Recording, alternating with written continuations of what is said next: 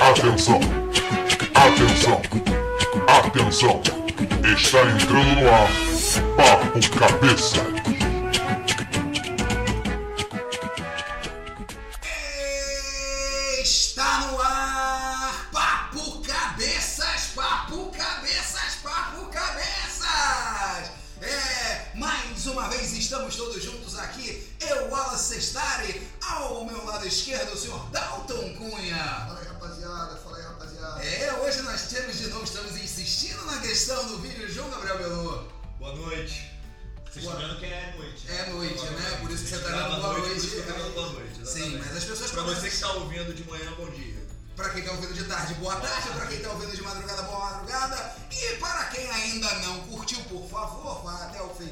E curta a nossa página, vá até o Instagram e curta o nosso o quê? Arroba, a nossa página? Não é uma página no Instagram. Curta o nosso Insta, né? E visite www.papocabeças.com para acompanhar essas três cabeças. E se tiver alguma eleição, vote na gente como o melhor, o melhor site, o melhor podcast, né? É boa isso. Esse plantel que você tem hoje, bicho. A gente ganha? Vamos, vamos Ganhar, lá. não ganha, mas pô, em termos de qualidade dá pra garantir alguma coisa. Dá pra garantir alguma coisa? Então vamos falar sobre Vamos eleições. falar sobre eleição. É, Definiram aí essa as chapas, né? todas as cha- chapa está quente. A chapa tá quente mesmo. Chapa tá muito quente, Dalton. Bom, tivemos aí sabatinas de vários candidatos, é, e tivemos as definições, as convenções partidárias que é, é, é, definiram né, as chapas e agora já até com, com vices, né? Ou seja, que é o cargo mais importante da República Brasileira, né? Afinal de contas, o Brasil é um vice-presidencialismo. Mas uma coisa que eu acho que eu falei com vocês antes, antes de gravação, eu não sei se a gente chegou a comentar isso aqui em algum vídeo, a história dos vices no Brasil ela é interessante. A gente teve alguns vices aí na, na- na jogada, né? A Floriano, teve o vice do. Floriano, que era presidente inconstitucional. É o primeiro vice Grande brasileiro. debate, né? Já é inconstitucional, meteu a faixa no peito, rasgou a Constituição. Vambora! Não é uma prática tão inédita do senhor Bandeirão Michel Temer ser um presidente ilegítimo como o senhor é, seu filho da puta. Que isso? Que isso, rapaz? É o presidente do país. Não, ele não é o presidente. Não, ele é não presidente o porra nenhuma. Não, ele é o presidente. Ah, não. É porque o país está errado. Não, beleza, tudo bem, mas ele é o presidente da República. ele, ele pode não ser o meu presidente, o seu presidente, mas ele é o presidente. Ele tá lá ocupando aquela cadeira nas, nas repartições públicas. Há uma foto do Temer tenta. É, é bonito isso na repartição pública, porque ele. O, o presidente ele tenta sorrir, né? Cara, o não esforço, consegue. o esforço que ele faz pra tentar sair sorrindo naquela foto é sensacional. Mas vamos falar aí do panorama eleitoral atual, né? aquele que substituirá o vampirão. E aí, o que, que vocês acham? Eu tenho uma análise, mas eu não queria falar agora não. É, eu disse aqui em alguns programas, e eu quero me retificar. Eu tô com medo do Alckmin. Do Alckmin. Por quê? Por causa da coligação que ele fez. O tamanho da coligação que ele fez, o tempo de televisão que ele vai ter. Eu acho que a única chance que ele tem é a- o tamanho de, de- de- de visibilidade que ele vai ganhar, somado à estratégia de ter como, como vice a Ana Amélia. Eu acho que foi uma bela estratégia. Al Jazeera. Que foi uma bela estratégia. Mas, Mas a Amélia que era vice de verdade. mas eu tava, eu tava pensando, ah, pra quem não lembra, a senadora Ana Amélia foi aquela que confundiu a Al-Qaeda com a Al Jazeera. Porque a, a- na ocasião a Glaze Hoffman né, tinha Ah, dado Uma entrevista ao Jazeera. a Al Jazeera, né, como todos vocês sabem, pelo amor de Deus, Al Jazeera a Al Jazeera é emissora, né? Mas aí que tá, vamos lá. Eu dei uma fuxicada na vida da, da Ana Amélia. Você stalkeou a Ana Amélia, foi isso? Bicho, ela trabalhou na RBS no Rio Grande do Sul. Ah, Ela trabalhou na imprensa. Ela trabalhou na imprensa. Ela conhece a Al Jazeera, ela não fez. Eu Não sei se foi só idiotice, como eu disse na época, inclusive. Mas imbecil confundir Al Jazeera com Al-Qaeda. Eu não sei, bicho. Mas eu tenho assim, dúvida. mas pega mal, mas pe- Não, muito que essa galera, essa galera da pega direita mal essa galera da direita gosta de fazer isso, né? De criar certos espantalhos, factoides e tudo mais para desviar o foco do que realmente importa. Então, Mas você tá com medo do Alckmin por conta da Amélia? Não, não. Por... Ah. As da Amélia faz a do bolo. Você pega uma mulher, representatividade feminina, só, só tem ele e Manuela. Não, não, não. Só não. Só porra. Só na com, com Boldo. E a Cátia Abreu, Abreu todo mundo tá buscando uma mulher. Né? Só o Bolsonaro o botar é um general. Mas o Bolsonaro tem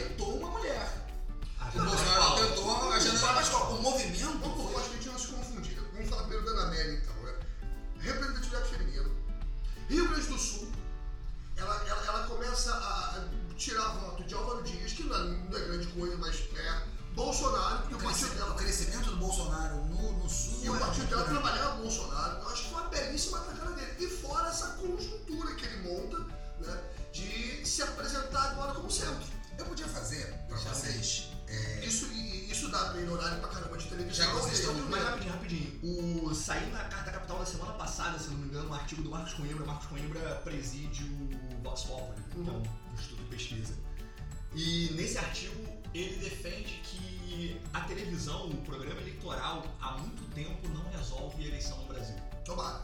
E aí ele defende a tese de que o Alckmin não vai crescer, porque é é um problema de demanda. A população demanda um determinado tipo de político. O Alckmin é uma figura já muito conhecida e muito rejeitada, e por isso a tendência é que ele não cresça tanto. Eu acho, eu achava que o Alckmin teria facilidade de tirar É, a gente mudou, né? a gente mudou. Mas assim, eu, eu eu pensei fui pelo nisso também. Eu acho que o, uma vai ter análise- dificuldade de tirar o Bolsonaro do segundo turno. Eu tenho uma análise bastante diferente do, do, do Marcos Coimbra e de, de uma série de outros. A minha, a minha análise histórica dentro da- das eleições, é, e aí assim, vou partir para um raciocínio quase matemático. O Brasil tem aproximadamente, né, ou seja, para a gente não precisar falar de porcento, né, o Brasil tem 100 milhões de eleitores. É isso que dá. Deu na última eleição, tem 140, mas 100 é o, é o que vão para as urnas. Existe um partido absolutamente orgânico, que é o PT. O PT é orgânico. O PT tem 30% dos votos. O PT não tem 30% dos votos nessa eleição. O PT tem 30% dos votos historicamente. Voto ideológico. Voto ideológico. Que pode criar uma franja, né? Aí pra você que tá ouvindo, você imagina que é uma espécie de. O, o- o núcleo né, o dos seus eleitores é o, é o Sol e giram vários outros planetinhas. Quanto mais longe está esse planeta, mais afastada é a franja, ele pode estar naquela gravidade ou não. Né? A última eleição da Dilma, em 2014, a Dilma teve 44 milhões de votos no primeiro turno. Estava falando de primeiro turno. Ou seja, o PT cresceu a franja dele. Né? Ou seja, ele tem 30 milhões de votos orgânicos e aí cresce. Ele nunca teve menos de 30 milhões.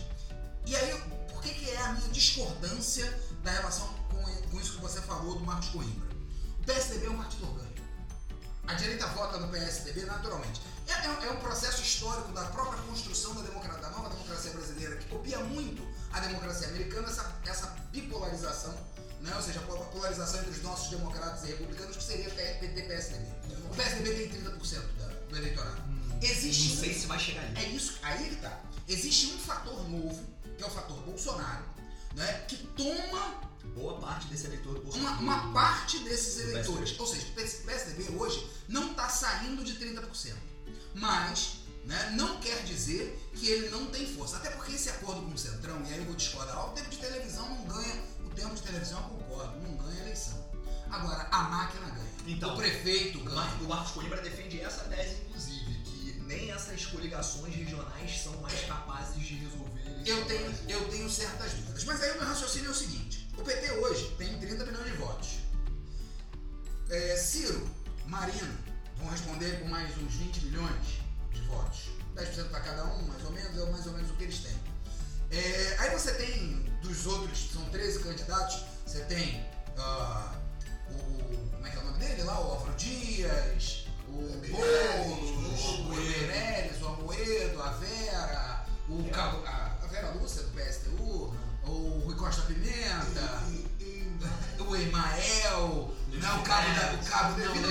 vai vir, não vai vir. Mas vai vir o cabo da Ciolo.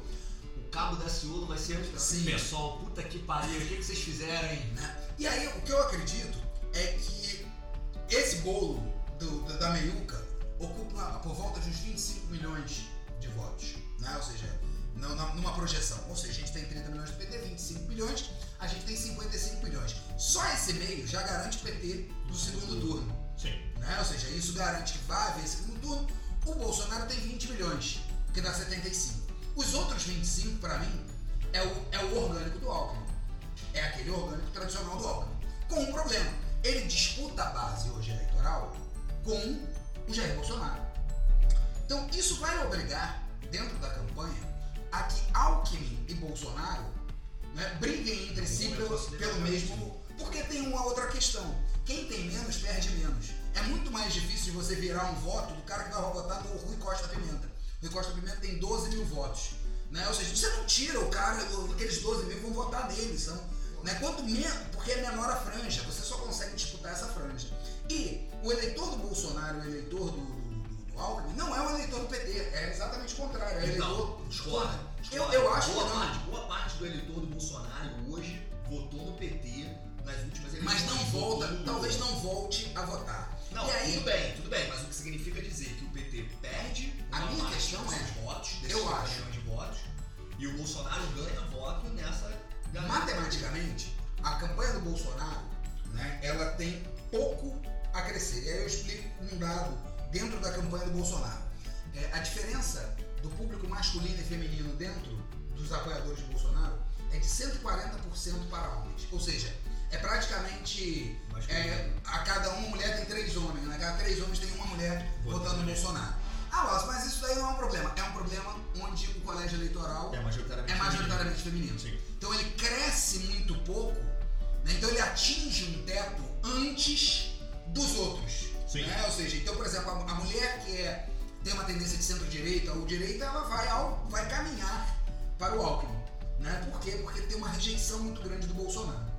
Essa rejeição do Bolsonaro, sendo radical e se colocando como outsider, pode, num segundo turno, olha só o que eu vou falar, hein? Bolsonaro pode ser o grande cabo eleitoral de uma vitória do PT no segundo turno. Porque se o Bolsonaro não vai para o segundo turno, e eu acredito que ele não vai, eu acho que organicamente o PSDB e o PT vão, vão Pode estar ser, no segundo turno. é, Quem votou no Bolsonaro, por conta dessa própria radicalização, vai denunciar o processo, vai dizer que foi farsa, que, que foi roubo, que não sei o quê, e tende a votar nulo. Tende a votar nulo. Tende a votar nulo. Só que votando nulo, você diminui o colégio eleitoral. Eu acho que mesmo se o Alckmin vai ao segundo turno, ele não, não pega apoio do Bolsonaro, ele não se aproxima do Bolsonaro. Não, acho que não, mas essa Vai estar num discurso talvez Exato. o eleitor, mas aquela, aquela, aquela aliança clássica, mas aquela aliança clássica que existe no segundo turno, dos candidatos saírem à procura dos candidatos derrotados, Mas acho que esquecer isso não vai acontecer com o Bolsonaro, ele vai o Bolsonaro, ele se coloca como um outsider. Exatamente. Rapidinho. Alguém que se coloca como outsider, Não quando sei. ele pega e apoia um outro candidato, que foi o que aconteceu com a Marina, pega mal pra ele. É. Né? E historicamente o segundo turno tem mais voto nulo que o primeiro. De- devagar. É, por parte. Primeiro, eu não sei, eu tenho dúvidas em relação ao impacto de horário eleitoral. Vamos lembrar o seguinte: é, eu acho que impacta sim. Em 89, Acho que ninguém vê mais horário então. Vê. A esse ano o nego vai ver pra a caralho. gente tá no grande Esse ano o nego vai ver pra A caralho. gente vê. Esse ano o nego vai ver pra caralho. Assim, é um meio de comunicação que chega em determinadas Vamos regiões vamos lembrar de um em que as redes, as redes sociais, a internet, não Vamos tá. lembrar de alguns detalhes. O próprio Lula, 89, porrada. 94, porrada. 98, porrada. Em 2002 ele aparece completamente repaginado pra mídia. Pra mídia no primeiro momento.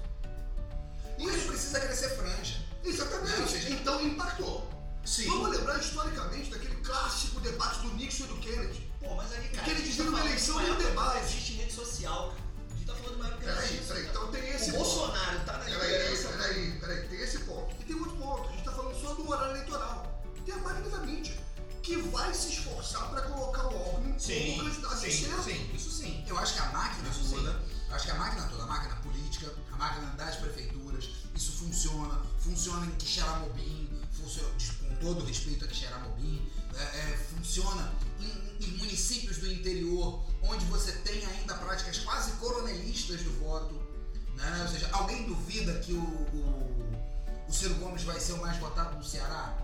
Que ele vai ser O Lula vai líder? ser o mais votado no Ceará. Se o Lula fosse candidato, ele seria o mais votado no Sim, Ceará. a, a estratégia do PT de colar o Haddad agora com o Lula é interessante, né? Porque como o Lula é candidato, ou seja, ele vai demorar algum tempo para ser ter a candidatura impugnada, a primeira pesquisa de, de, de opinião, que a partir de agora todas as pesquisas de opinião não são mais com cenários possíveis, elas devem ser feitas com todos os candidatos, Candidatos e a aí o. Lula aparece, você vai ter até o dia 17 de setembro, que é o dia D para trocar o, o- o nome. Eu acho que ninguém vai fazer pesquisa. Ninguém vai divulgar pesquisa agora. teve uma que foi divulgada hoje. Com o Lula. É, Não, aí que tá o detalhe. Eu tinha muita dúvida, eu não conseguia entender. Se tinha, um- se tinha, sem o Lula no cenário, você tinha o Bolsonaro na frente. Não, você tem votos nulos na frente. É muito grande, nulo, não tem candidato, voto branco, Isso blá, aí, beleza. esse. Depois o Bolsonaro. E o Haddad vinha com 3, 4%. Sim, porque eles colocam Peraí, o Haddad peraí. na, na pesquisa. Aí essa pesquisa do IBEST faz a seguinte pergunta. O Haddad é o candidato. Quando, quando. Esquece essa, essa questão. Quando aparece o Lula, o número evidentemente de não sabe, não responde, não tem candidato, diminui. Ou seja, tem uma galera que só vota no Lula. Sim. Beleza? É, é, isso é matemática. O Lulismo é maior que o. O IBEST fez a seguinte pergunta. O Haddad é o candidato do Lula. Em quem você vota? O Haddad chega a 14%. E fica em segundo. E fica em segundo. Existe, existe um cenário, existe um cenário hoje, É o que o aposta, a transferência de votos. existe um cenário Eu também a, acho que a questão é, aí são duas. Uma da estratégia do partido em saber fazer isso, e eu acho que eles vão saber fazer isso, fizeram bem- muito bem com a Dilma, né? E outra, como é que os institutos de pesquisa Vão tratar o Haddad na tratar o Haddad na pesquisa? Sim. E como isso será divulgado pela imprensa? Então eu já te respondo isso. É, a partir de hoje, né? Ou seja, a partir de hoje, as pesquisas realizadas a partir de hoje é dia 5, dia 6, a partir do dia 6, né? Todas as pesquisas devem é, é, ser, ser feitas com todos os candidatos. Isso inclui o Lula, porque a candidatura dele ainda não foi impugnada. Até o dia 17 de setembro, que é quando o PT ainda vai estar entrando em recurso, etc, blá blá blá blá blá, blá né? a gente vai ter pelo menos aí duas pesquisas que vão sair com o Lula. E a ideia é essa, a ideia é colocar o Lula né, colado no Haddad nessas pesquisas. Eu continuo dizendo, o PT tem 30% de votos. Se o PT sair com um poste como candidato, o PT tem 30% de votos. Porque é, na verdade, é a, a votação orgânica que tem o PT, histórica. Né? Ah, mas o PT é, sofreu um- uma grande é, é, massificação de propaganda contrária. Já disse isso aqui. Ah, mas Não existe propaganda negativa, existe propaganda. Um dado. E- O PT nunca teve tanto filiado quanto agora. Exatamente, o número de, é isso falar, é isso o número de filiados ao PT cresce. cresceu Essa tese, essa tese, tem muita gente na esquerda dizendo, ah, o PT acabou, vai virar o Partido Comunista Italiano. Camarada meu, camaradaço meu, Fernandão, um beijo grande, fala isso direto. Ah, vai virar o PCI, não sei o quê. Como, gente? O PT ainda é o maior partido de esquerda da América Latina, o PT ainda é o maior, o, o partido daqueles no Brasil que dizem ter partido, aproximadamente 15, 20% da população. A imensa maioria é petista, o número de filiados do PT só cresceu nesse tempo, né, do, sei lá, do mensalão pra cá, só cresceu. Da onde se tira a ideia de que o PT vai acabar? Ele ainda é o maior partido de esquerda da América Latina. A minha dúvida é se o PT cresce a franja. A franja do PT em Para essa eleição 2014, parecida. né? 2014 era de 44 milhões. É, porque na verdade, se faz a análise do segundo turno a partir do resultado do primeiro. Sim. Né? Ou seja, quando. E aí eu, eu tava com, com o Luffy, quando deu o resultado, o Luffy, né? Ele veio aqui com a gente. com a gente, né? Quando veio o resultado do primeiro turno, era Dilma 44 milhões e o Aécio 35 milhões. Eu falei pra ele, a, a, a Dilma tem. Porra, não, não é assim, porque segundo turno começa tudo de novo. Não, não começa tudo de novo. Porque a migração de votos polarizados de um pro outro é muito pequena. E você tem um universo de 100 milhões. Com 100 milhões, a Dilma sai com 44. Ela precisa de 6 milhões dos 20, né? Que eram os 20 da Marina. Quase. Sim, e o, o Aécio. Sim, e o Aécio, Quase. o Aécio precisava, o Aécio precisava de 15 milhões. Ou seja, o Aécio precisava de 75% dos votos. Ele tinha ampla maioria no segundo turno, mas não tinha 75%. É muito difícil você fazer 75%. Ela precisava só de 6 milhões. Com 6 milhões ela estava eleita. Eleita, que foi o que aconteceu, foi uma puta vitória de Pio. Agora, tem uma candidatura que eu estou muito curioso para ver. Pena que não, não, não tem um debate, uma possível presença de candidato a presidente e o candidato a vice juntos. Se tivesse, eu queria. ano passado. Teve isso, os dois juntos, presidente e vice, a chapa? Não. Acho que Como não. assim a chapa? Os dois presentes no debate. Ah, sim, debate. debate, não Ah, debate. Porque No ano passado tinha eleição separada para Ô, vice. candidatos, chapa, rede. Como é que é? Rede sustentabilidade? Senhora, senhora Marina e senhor Eduardo Jorge.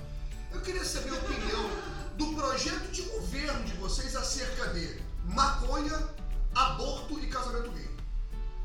Porque o Eduardo.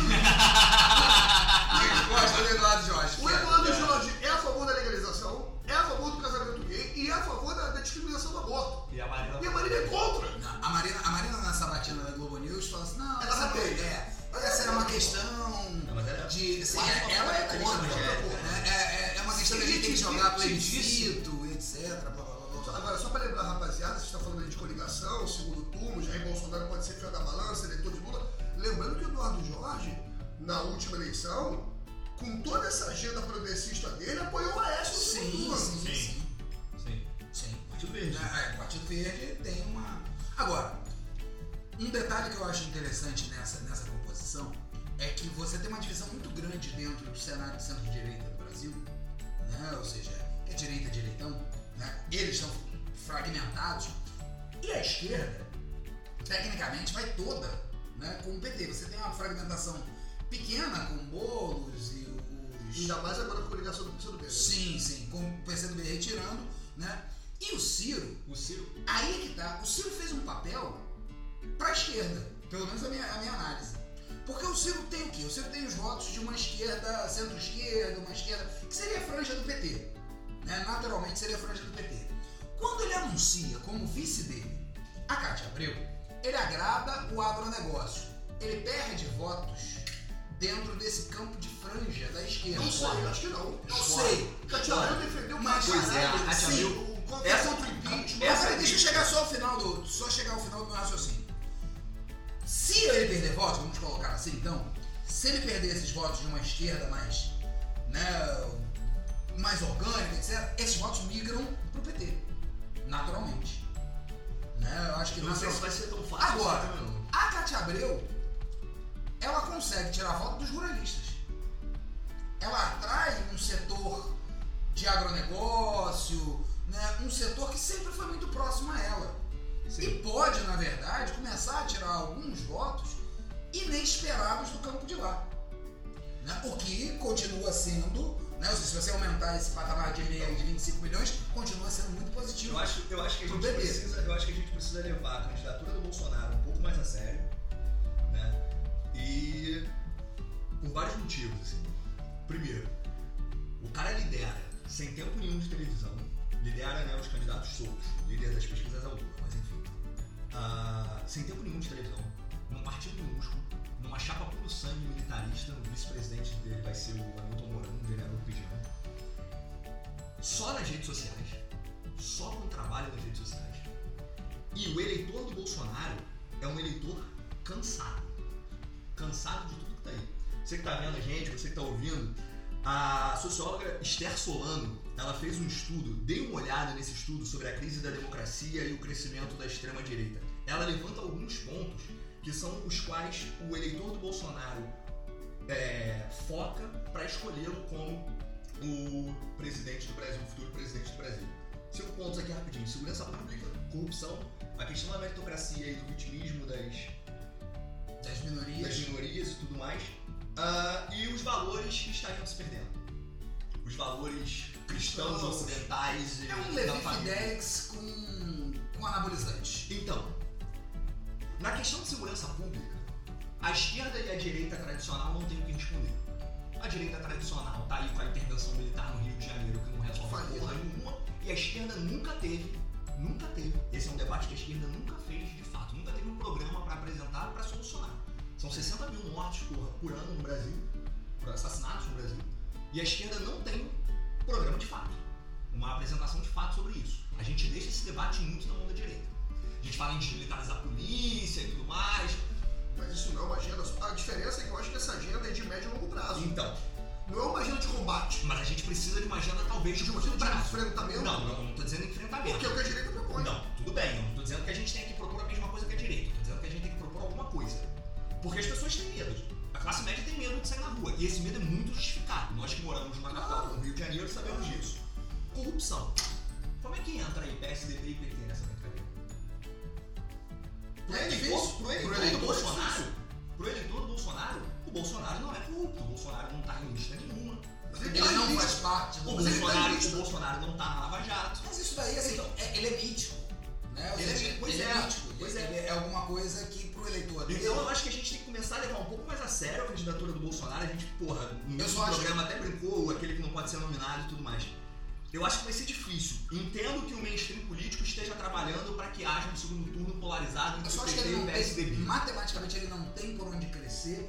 Eu também, acho, eu também acho que ele não tem por onde do- crescer. Eu também acho que ele não tem por onde crescer, mas acho que essa quantidade de votos que ele É tem agora lhe garante no segundo turno. Não acho que o Alckmin vai Não. ser capaz de tirar. Isso eu discordo. Sacou? Porque tem 25 milhões de votos votando- voando por aí. Não, mas é- a- além disso, além Voando disso, por aí. essa simulação do IMESP E olha é o só, Bolsonaro sem o Lula, ele liberdade. cresce. Sem o Lula, ele cresce mais ainda.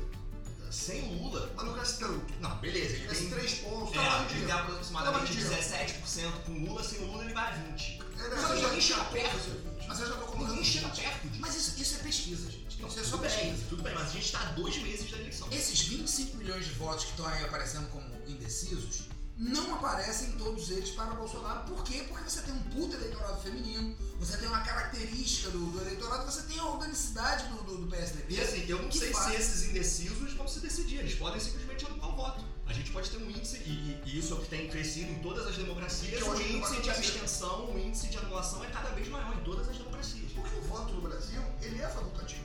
Ele não é obrigatório. É, Se você paga, se você paga uma multa de 5 reais para não votar, E mais do que isso, cara, e mais do que isso, não é? nossa democracia de fachada, o voto não é nada. O voto não é nada. É nessa nossa pós-democracia.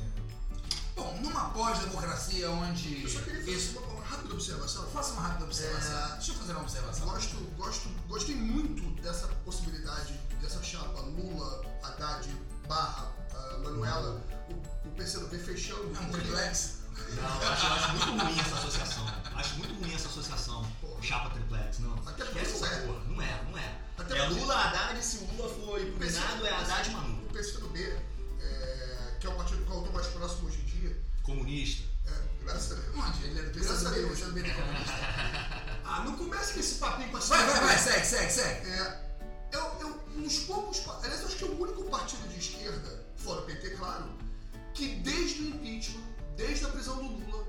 ali colado com ele o tempo todo e continua colado. Eu, assim, eu não sei como é que estão as internas do partido agora, realmente eu conheço muita Ah, o gente. pessoal também, cara. O pessoal também. Eu tava lá em São Bernardo, Mas o pessoal Juliano de demorou. Medeiros. O é pessoal demorou. O pessoal demorou Juliano pra de chegar. Medeiros, que é o presidente do Claro, partido, tava lá em assim, São partido, Bernardo. legal. Lula estava Mas lá. falando O desde o pessoal, impeachment. No impeachment da Dilma, Também. Seguindo, gente, Pessoal, precisamos então, já, assim, minha pauta aqui, ó, está me dizendo, meu ponto Só eletrônico, vou mandar, aqui. mandar um abraço pra rapaziada do, do PCdoB que fechou aí essa, essa aliança. É, e um outro último rápido comentário. Eu acho que dessas coligações, todas as escolhas de vice, quem mais se fudeu foi o Ciro. Porque ele mostrou que ele não conseguiu partido nenhum pra agregar junto com ele. É, foi isolado. Foi isolado. Mas ele trabalhou isolado. isolar o PT e acabou isolado. Mas teve também o trabalho do PT para tirar o PSB que ia junto com ele, essa coisa Sim, sim, toda. sim. Mas ele também trabalhou o tempo todo pra tirar o PCdoB do... do Ele PT. tentou, Ele tentou a Manu como vice. ele tentou um monte de coisa, tentou Manu como vice, tentou aliar ao Centrão. Assim, tentar também faz, Faz parte parte do do jogo, lógico, não é? lógico. Por exemplo, nós tentamos aqui no final, até agora, né, arrumar uma, um nome para essa, para essa. Porra, vocês que estão vendo a gente aí, que estão ouvindo, dá um nome pra essa caralho desse Vamos quadro hoje aí. chamar de Desse jeito, cabeçadas. desse jeito educado aí é maneiro. né? Vamos chamar de cabeçadas. Cabeçadas. Vamos começar a chamar de cabeçadas. Zidane. É, Você vamos lá. Sua já pensando é, brincadeira. Dá sua, sua cabeçada de Eu hoje. vou dar uma cabeçada no, no meu, pre- não, meu mas- presidente da Venezuela, Nicolás Maduro. Pô, vou dar uma cabeçada no Maduro. Um. Vou mandar um abraço pro meu presidente Nicolás Maduro da Venezuela, que sofreu um atentado.